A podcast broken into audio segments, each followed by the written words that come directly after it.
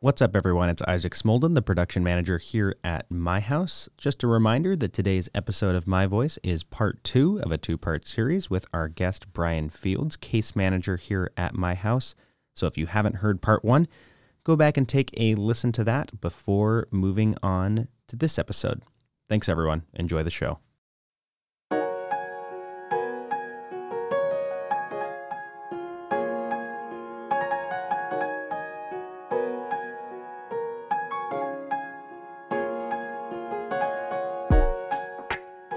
My Voice is a chance for those who have struggled with addiction, homelessness, depression, and domestic violence to have a candid conversation about their life experience, current situation, and future goals and aspirations.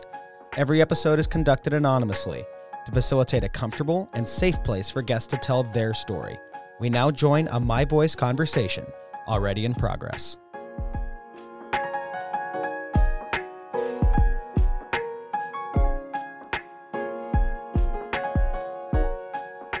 Did you pass the so test? yeah, thankfully I passed the test. Yeah, I passed the test, and they released me to the care of my mom. I went and lived on Prince Wales Island for probably like three or four months, and I absolutely hated it. And that's where your bio mom's from too. Yeah. I did And- that bring up any were you No. thinking about it at the time? No, because like by that time, like I was so consumed with like I am, I was very like selfish and self centered. You know what I mean? And it was all about me. And so Yeah. like at that point in time, like I had gone through so much with her that I had. I mean, like for me, when I told her I've had enough, like it was the first time I ever set a boundary, and I didn't realize I did it, but it was literally like the biggest detachment of my life that I've ever had to date. Like I just said, no, I'm not doing this anymore. Yeah. And so like that those parts of me, I mean like they would come up when I'd get like depressed and stuff, like but it didn't like it was very rare that like things triggered me. Where things got bad is my mom, the one that adopted me. So I lived with her for 3 or 4 months and then on my 18th birthday I was like, boom, I'm out. And I moved back to Ketchikan. I was in Ketchikan for probably like 2 or 3 months and then my mom came to Ketchikan and told me that she had terminal lung cancer Oh man. and that's when like I was still like trying to do really well. I I had started drinking a little bit, but I wasn't drinking a lot like I like I used to. And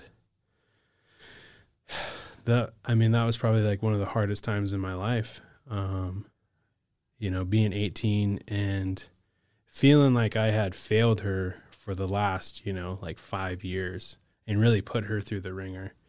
And and then I know that I hurt her when I the way that I moved out, and then I just felt like so like something shifted in me, and I was like, okay, I have to, I have to, I have to like make this right, and I have to like show her that like I'm gonna be okay, Yeah. and I have to like, I have to grow up today, and I have to be successful today, and I'm gonna have my whole, I'm gonna meet the woman of my dreams today, like all the things. You went from speed running the whole addiction process. Yeah. Now you're speed running the whole adulting process. Yeah, because that's yeah, that's how I am. I'm like full throttle. That's Yeah. how we do it. There's no in between. And that's kind of it must have been like emotional whiplash. Like you're waiting till the day like once I turn 18, I am out of here. Yeah, And then just a couple months later, yeah, just completely flipped on its head. yeah, yeah. And so it sucks because like, man, I wish my brain was more developed when this happened, dude. Because like I couldn't think rationally, and like I wish more than anything that instead of trying to do that, I took the time to spend with her because that's not what I did. So I I, I I left that situation and I like went and got a job and got an apartment with some dude that I started working with that I didn't even really know, you know, like, making very questionable decisions. I met a girl that like very questionable decisions there and then I just kept trying to live my life and like things kept going wrong. Like they kept going sideways, you know? Like then I lost my job and then my grandpa passed away and and I remember being like, all right, dude, I'm done. Like I quit. Like I'm gonna do the bare minimum. And then I started like drinking heavy again. And she like progressively got sick. And I could not I don't know, I think something changed in me from thirteen to that point because like I just could I was like so emotionally unavailable that I could not be there for her no matter even if I wanted to be.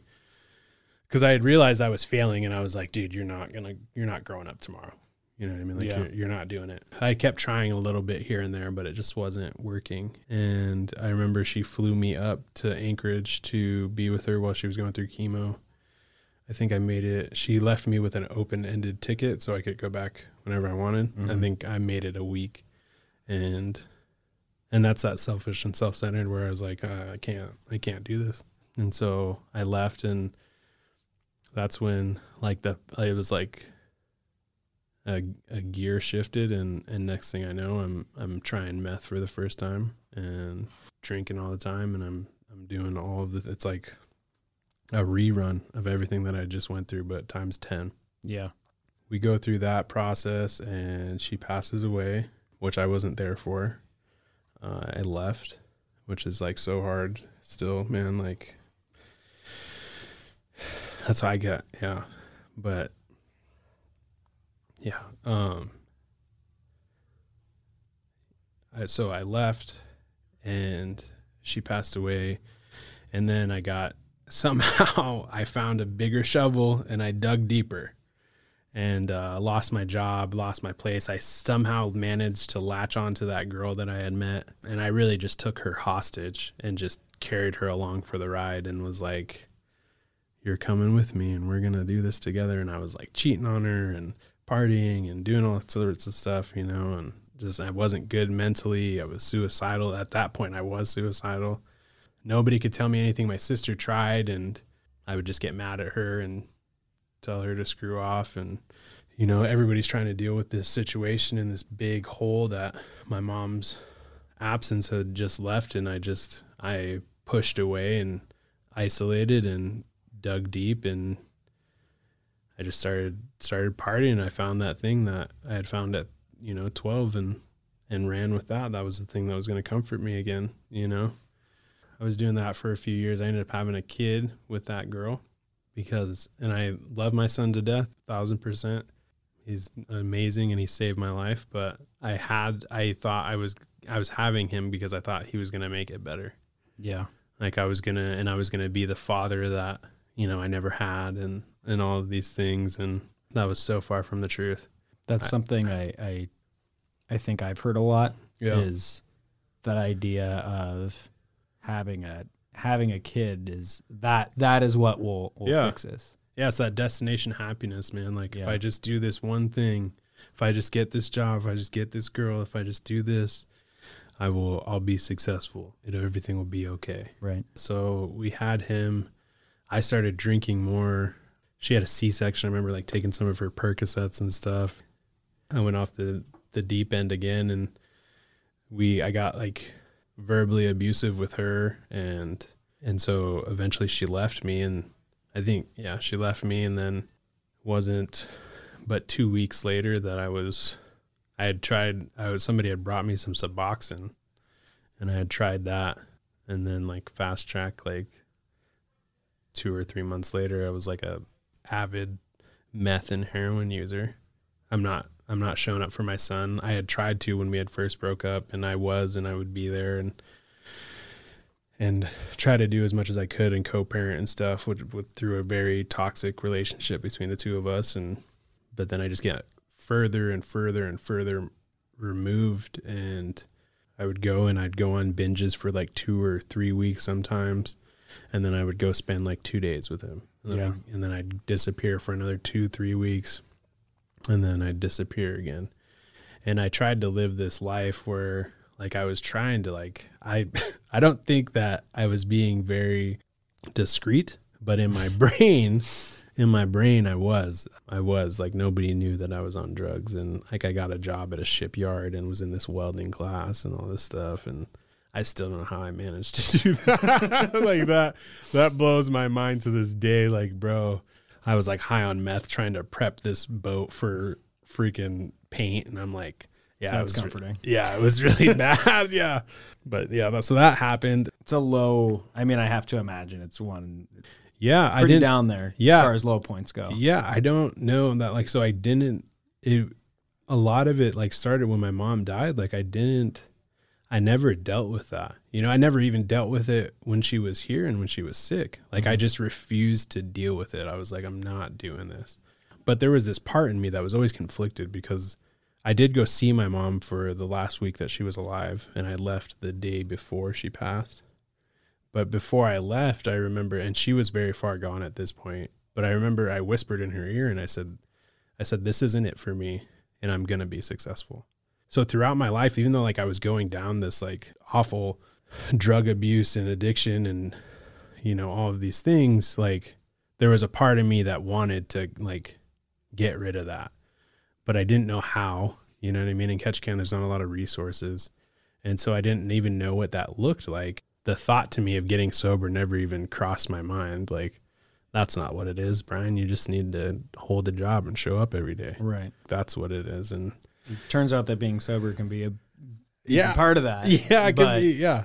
yeah. yeah, It could be a good good chunk of that, and um, But also, this is familiar yeah, to a point. I mean, you're having struggles when you're really still just a child, yeah, and this is what brought you that comfort and was that fallback. right, and now you have probably the most like the most traumatic you know life event Mhm. i have to imagine losing a parent like yeah, and and so this is where you have this is where you can go to fall back on. You Right. don't have another base to go to. Yeah, so again yeah now we can sit here and talk about oh yeah well if bryan you wanted a job then you should have just got sober. Yeah, but yeah, in the moment like you're not that's not the this is the only logical path almost. Yeah. It was, and it worked for a little bit. You know, like I said, I got a job at a shipyard and was in a welding class, and like I passed my welding tests and got qualified, and was a welder for a short period of time, very short period of time. Yeah, I mean, like it it blocked out all of that stuff. It I stopped drinking for a point in time and just doing drugs because the alcohol would bring up a lot of that stuff, and I'd Mhm. be like, I'd be a psychopath, like absolute psychopath. And then it all just came to a halt again, right? Like it eventually it always comes to a halt. And I remember being so fed up, man. Like I remember sitting outside a bar and my sister had been out at the bar at that same time and I was like, I'm a heroin addict, like just screaming in the streets. Like that's how fed up I was. Like I was so done. Like and I didn't care. And I didn't want to live like that, but I didn't know what to do either. And so I had reached out so she didn't believe me. She thought I was lying because she couldn't she couldn't see it yeah a couple weeks go by and then it like it all comes to a halt again and I'm homeless. I was just sitting in this bar and I was like, dude, I had just detoxed for a week and I was like, how I was going to celebrate being off of heroin was by going to the bar and partying cuz yeah, look at me, dude. Yeah. I'm I haven't done heroin in 7 whole days. let's get wasted Let's get wasted. And so I'm sitting in this bar and I'm like looking around. I'm like, I don't even know any of these people. Like, what are you doing here? This is not where you belong. And, you know, what I mean? Again. again, this is not where you belong, Bryan. And so I had texted my brother and my sister, and I just laid it out for him. And I was like, look, this is what it is. Like, I don't want to do this anymore. I don't know what to do. And then my brother called me the next day, and I was like, oh no, what did I, what did I, what did I do? He he had offered for me to come up here and get sober and i was like nah man like that's for you because he had come up here and got sober i told him no and i went and got a job at a dishwashing uh, as a dishwasher at a restaurant and was living with my cousin and was drinking heavily at that point again uh, to try to like detox myself from heroin but then i fell back into heroin so now i'm drinking every day and doing now I'm back on heroin and doing heroin every day as well. So like I'm now I'm like way worse off than I was when I was at my my last rock bottom. So another month or two of that goes by and then my son had like I was on like a 4-day bender and my son had like called me another man's name or something and I remember just being so devastated and being like I'm done. I'm not doing this anymore. Um, I had texted all my buddies like, don't ask me. I was like selling drugs at the time, like just to pay for my habit. And um, I was like, don't text me, da da da. And then the next day, my son's mom had found, because I would, go- like I said, I would go out there and stay with her Mhm. um, to see him. That's how I would see him. Like I'd go on a bender for a couple of weeks, go see him. But so she found, I had, it was the first time I ever brought heroin to her house, but I did, and she had found it and she was like, "We need to talk," and I was like, "Okay." And she pulled it out, and she's like, "You need to go get help, or you're never going to see your son again." And uh, I remember just all this emotion flooding back like Bryan, you're you're doing everything that your biological mother did to you Mm. and everything that your father did to you. And you have a choice to not do that right now. And so I called my brother and I said, All right, man, were you serious? Because I'm ready. And he was like, Well, are you ready to do whatever it takes to get sober? And I was like, Yeah, I think so. I don't know what that means, but sure. And then he said, Are you willing to get on a plane tomorrow? And I was like, Whoa, bro. Like, Man, that's, like dude, like, It's I gotta check my schedule. something. Yeah, bro. Like, don't you know I have like this huge life that I'm living right now? Yeah. And so he's like, Are you willing to get on a plane tomorrow? And I was like, Oh, uh, and I just like look out my window because she had dropped me off and I was back in my cousin's apartment. And I look out my window and I see her sitting in her car and she's like sitting there crying. And I was like, Yeah, I'll get on a plane tomorrow. And then he was like, All right, this is what I want you to do. I want you to pack your stuff and I want you to call this guy named James. And I well, was it's like, like turning into secret agent. yeah. And I was like, now. what do you mean? Okay. I'm texting my buddy at the same time that I'm like using with and stuff. And I'm like, bro, this is crazy. Like I'm about to go to treatment. I don't know what I'm doing. This, I don't, I need to get out of this. Da, da, da, like come get me. You need to get out of doing the treatment. Yeah. it's getting real, bro. Like It's it's like what someone usually texts at a party, like, I don't know, dude. They're Yeah. pulling out like some crazy implements. Like, I think I'm in too deep. You need to come get me. But you're like, man, dude, I'm gonna go to treatment. Yeah, like, I'm gonna to get help, Like, yeah. you gotta get me out of here. yeah. Yeah. Uh, yeah. That's what it was like. But there was, so like I was, it was very conflicting because I was like, re- like I was ready, but I wasn't because it was scary. Is this going to be where I belong? Type of deal. Right. And Yeah. so I get off the phone with my brother. I call James and I'm like, yo, James, um, my brother told me to call you. And he was like, oh, yeah, yeah. Okay, cool, man. Yeah. Let me call you back. And I'm like, forget this guy, dude. What do you, don't you know who I am, bro? like, what do you mean you'll call me back? And I was like, see, this is stupid. And so my buddy picked me up and I went to his house and I'm like telling him all that, like I had him pick me up out the front and like, so she couldn't see me because she was like parked outside the back. And, and so like we went up to his house and I started getting high and I'm like, oh, no, no, no, they're so stupid.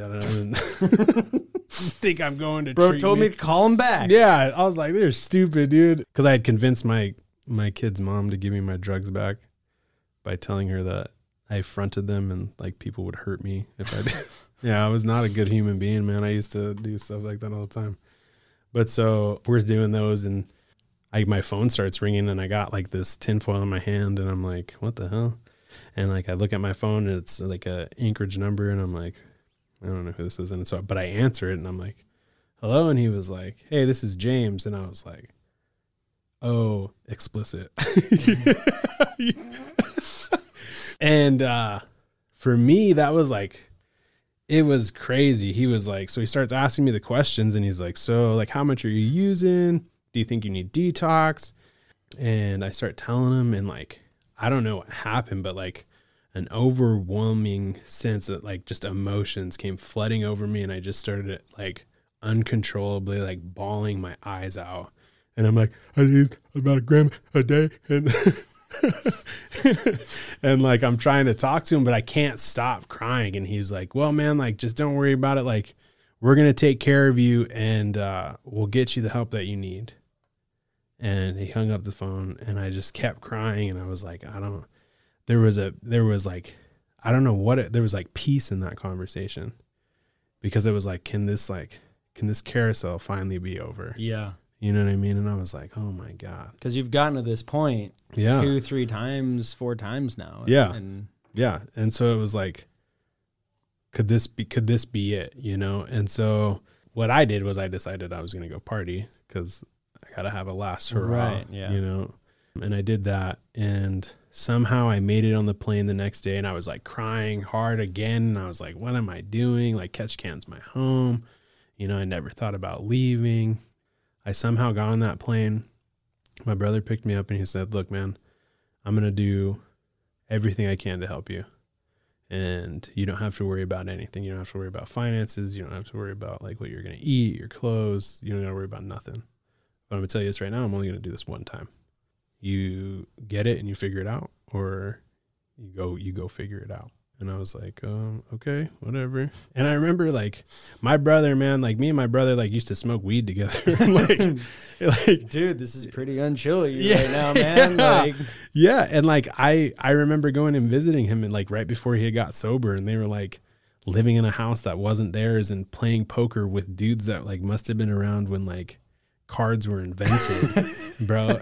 and like they were drinking like half gallons of black velvet and water a day. And I pull up and he picks me up and he's got like this hundred and fifty thousand dollar truck. It's like this tow truck and stuff. And he's like, wearing wearing a polo shirt. Yeah, bro, and I'm like- slacks. who are you and what have you done with my brother, dude? you know, he's got new teeth and stuff. I'm like, what is happening? And then we get to his house, and it's when I met my niece Cadence for the first time. And he's got like this nice house, and he's got a sitting room, and which I'd never even heard of before at that point. and uh, I was like, dang, dude, like you really like turned your life around. Like you, you're not just like I thought he was gonna be like way different, but he was still my brother, but like his life was different. Yeah. And I was like, what the hell, dude? Like this is uh, this is like I'm in the twilight zone. And then I detoxed in my niece's room for the next week, and he dragged me all across Alaska. So he was a tow truck driver. He ran a tow truck company, and so he would go to like Homer and Valdez, and he drag he like I thought he just wanted to spend time with me, but I think he was just scared to leave, Leave me alone. Yeah. so he drugged me everywhere, and they had told me I met with James when I got here, and they had told me they said, bro, so you can go to like these three different treatments and one of them was a treatment that like was like 30 days and you get a job and they'll give you money and da da da da and I was like yeah that one I want to do that that sounds sounds awesome I'll get I'll get some money and then I'll fly back to Ketchikan and everything will be great right and that's not what happened And where was James working at at this point? James had just left Fiend to Clean and this is James Savage totally name dropping don't even care It's all right. He was on MHP like Yeah. a couple episodes ago. yeah You can you go listen to James. Yeah. So he had just left Fiend to Clean and was working full time for Helpline Towing, Okay. but he was getting ready to start working at CITC, but he had it. So he wasn't even working in recovery services at this is like point. James's origin story. Yeah, It's dude, Like, like- the TNR origin story. yeah, man. Like, so it was really cool. And so, Someday we'll make a TV show about it. I, someday when I have all of, we have like a drone for the studio and stuff. Yeah. We'll make the TNR origin story. yeah, would be because you're about to. I, I, if I am correct, I think you're about to go to where all good TNR superstars go to Yeah. for your job recovery. Thing. yeah, yeah, going where Dr. Phil sends yep. troubled that's, kids. That's exactly where going I'm to the ranch. Yeah, to the pig farm. Yeah, they okey dokes me, man. They told me I was going to this treatment for 30 days and I get a job and I get all this money. And then right when I passed my UA, they were like got on the phone and they were being really weird about it. And it was that night. And then and then I go to sleep that night and I wake up to my brother in the in the kitchen and he's like talking to somebody on the phone. He's like, Yeah, yeah, I got all the paperwork right now. Yeah, I'll make him fill it out right now. He's gonna fill it out. Yeah, for sure. He's going. Don't worry, he's going. And I'm like, I'm like standing there like, what are you guys talking about? And I walk out here, he's like, Hey, I need you to fill this out. And my brother is a very big man and he's not a man that you really say no to. You Yeah. know what I mean? So I was like, Yeah, okay. And so I start filling it out and uh, I was like, What is this for? And he was like, You're so the thing about it is the treatment center that we were gonna send you to just happened to close. and so you're going to Nugen's Ranch. and I was like, what is Nugen's Ranch, dude? And he was You're gonna like, love it. yeah, it's like, oh, don't worry about it. Just fill out the paperwork and we'll get through all of that stuff. And then they got really worried about me leaving. So like my brother had a job that he had to go do with somebody and he couldn't take me with him. And so he made me he made James pick me up and James had to babysit me for the day. and James is driving me around and I remember being like, Yo, James, so like how long is this treatment? And he'd be like, Yeah, so this one time, man, I was like doing this thing and he would go on this rant for like 20 minutes and I'm like, You didn't answer my question. yeah, James. I was like, is this guy like crazy or something? we would get, he, but he was good at it too because he would get me talking about something else, and then a couple hours would go by, and I'd be like, James, so like, how long is this? no, treatment? but like, how long is the treatment? yeah, and he'd be like, yeah. So when I was with the Hell's Angels, right? I'm like, what? what? and so, and then he got me. Uh, they couldn't. I had to get a physical, but they couldn't get me in anywhere. And his wife at the time had worked at a chiropractor clinic. And so she got the chiropractor to do my physical. That does not sound. Are we allowed to say that? I don't know. Maybe we should cut Maybe that out. you don't know what chiropractor it was. Good intentions. Good intentions. Yeah. At least the action followed with this. one. Yes, Yeah. yes. So they got me the physical, got me all the stuff I needed, and they got me out to the ranch. And I was in treatment. I landed here and was in treatment within a week. And like now, like looking at it now, like that's absolutely amazing. Yeah. You know what I Especially mean? Like, for, I mean, that's that's like something that we're just getting to now. Is like, oh, you come in today and Yeah. we can actually do something for Yeah. you. Like one week is yeah, this was five years ago. So I don't know. Like that wasn't, I remember going, like, I remember getting arrested in Ketchikan and stuff. And they'd be like, go get an assessment. And I'd go to like sign up for the assessment. I'd be like, all right, come back in 30 days. And then I'm gone. You yeah, know it what I just mean? doesn't work. Yeah.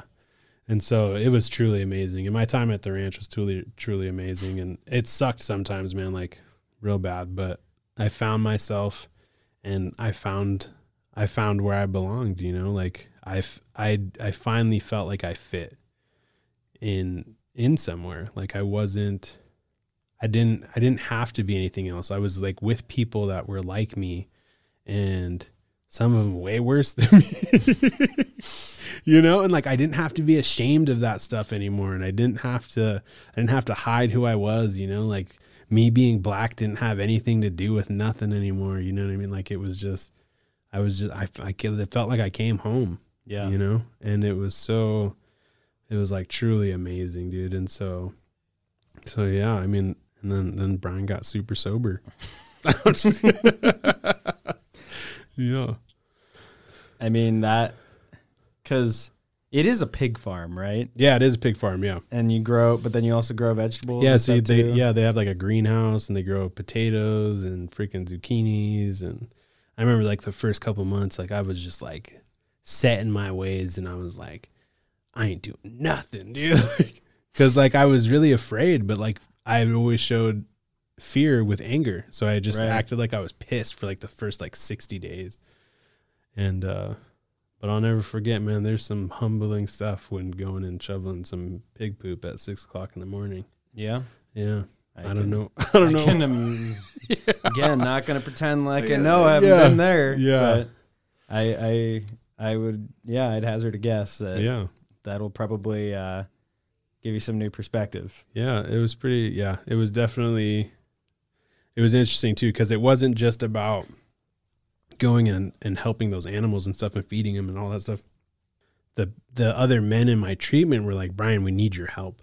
You know what I mean? Like, we're a team here. Mhm. You know what I mean? Like you have to do this. Like this is what makes us all be able to do these things. You know what I mean? And so like, so that was the first time where it wasn't just about Bryan. You know, and and I didn't have an option to make it just about Bryan. Like it was about something else and something bigger than myself. And and then through that is where I ultimately like found myself. Yeah, it was a pretty it was a pretty intense experience. I remember you, you like yelling and cussing and like hating you know the 80 degree days and in my on my hands and knees digging out potatoes and stuff but it was also extremely therapeutic shout out to the i guess they're not the ranch anymore but they're they'll always be the ranch to me Yeah. yeah so And so then from there, I know you, you got started even even once you were doing, like I guess it'd be outpatient work. You you right away kind of got involved in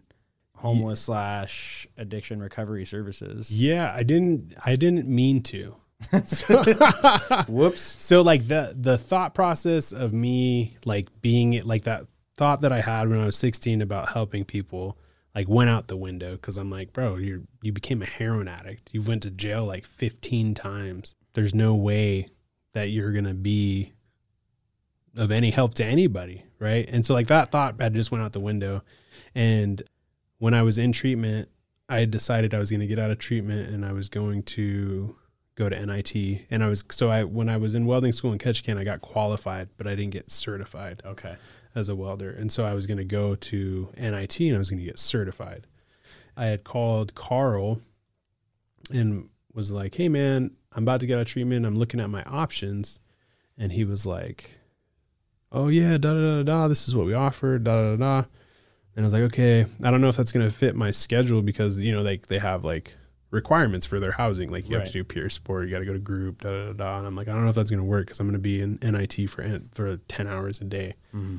And he was like, all right, man. Well, if it does, it does. If it doesn't, man, like wh- just let me know. Like whatever you need, I I got you. And for me, Carl is to date kept true to that statement right there. Whatever I've needed, Carl has been there.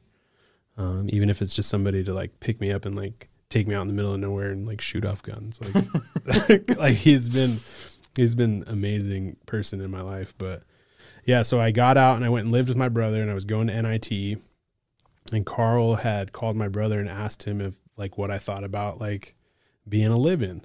And I was like, yeah, I mean that would be cool because I wanted to get out of my brother's. Like I had already like my brother had been, you know, funding this whole thing. He bought me a ticket, was buying me clothes. He for Christmas he bought him and his wife bought my son's like Christmas presents and sent them to me or sent them to them from me. Yeah. You know what I mean? Not from him, not you know. Um, that he flew them up here for Thanksgiving, I think it was. You know, and he had been there throughout the whole treatment process. He would come and visit me, like all the things. And so I really wanted to get out of there. And I was like, yeah, I think that could work. They'll give me like a stipend, da da da. And so I did that. And then Carl introduced me to Michelle and was like, hey, you need somebody for the My Courts thing. Well, Bryan needs like gas money to get to and from NIT. And so I did that for a little bit and I was in going to NIT. I did really well. I got I got four certifications and six qualifications. And Carl asked me if I wanted to try out peer sport until I my brother still hates this dude. um, he asked me if I wanted to try out peer support until I found a welding job and I was like, Right. yeah, Now that you've done all this work Yeah. to get certified and Yeah. qualified and everything, you want to do peer support? Yeah. And I was like, absolutely, man. And Yeah. he was like, well, what do you need to do to get your license? Da, da, da, da. And I was like, oh, I, I got to pay this fine. And I already went to treatment. So, and he was willing to help me with that fine, like, on, and like make a contract and a payment plan and all that stuff with me. But somehow, dude, and I still to this day have not gotten the, this amount, but I get these like Sealaska shares. And somehow I got like $20 above the exact amount that I needed to pay for my license. Wow. Yeah, and so I got my license, and my brother sold me a car on payments, and I started doing peer support, and like fell in love, and I was like, "This is it. This is what you wanted to do, like your whole life." And my brother was like, "Bro, come on, you can go make like buku bucks. like, what are you doing? Like, because at that time too, like peers have come a long way, like." As far as like pay scales and stuff Yeah. go, but like when I started, I mean, I started at like 16. You know what I mean? So like we were, we were, they were still very, very entry level.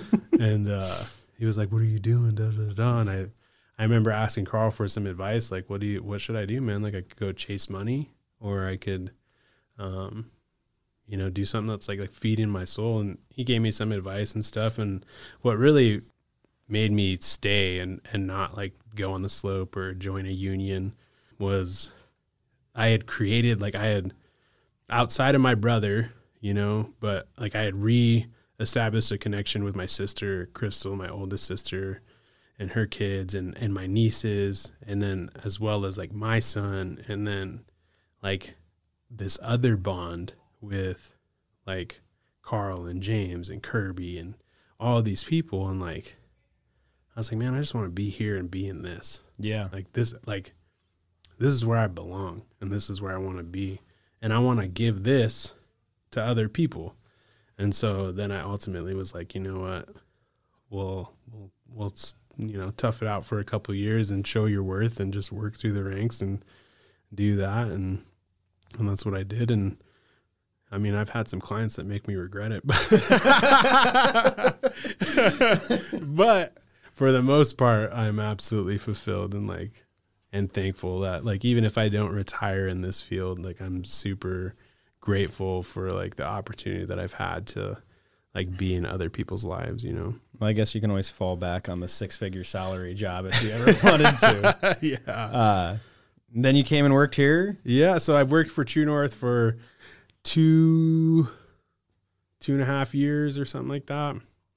And then I went and worked at CITC for a little bit, but I wasn't happy at CITC. We talked when you were at CITC. Yeah, we Bryan's did. on My House Podcast, episode 15, for like two minutes as the only CIT representative Yeah. at the Nunley Park Recovery Fair. One, actually, one year ago today Wow, is when the last time we talked on a podcast. Oh my gosh, was one year that. ago today. that's awesome. And uh, and then a month later or two months later or something, Michelle was like, "Oh, by the way, we're hiring this new guy called Bryan." yeah. And I was like, "Oh, sick! I know that guy. He's Yeah. from the podcast, podcast guest Bryan." Yes, I love that, dude. Yeah, so yeah, Michelle Michelle approached me at that event.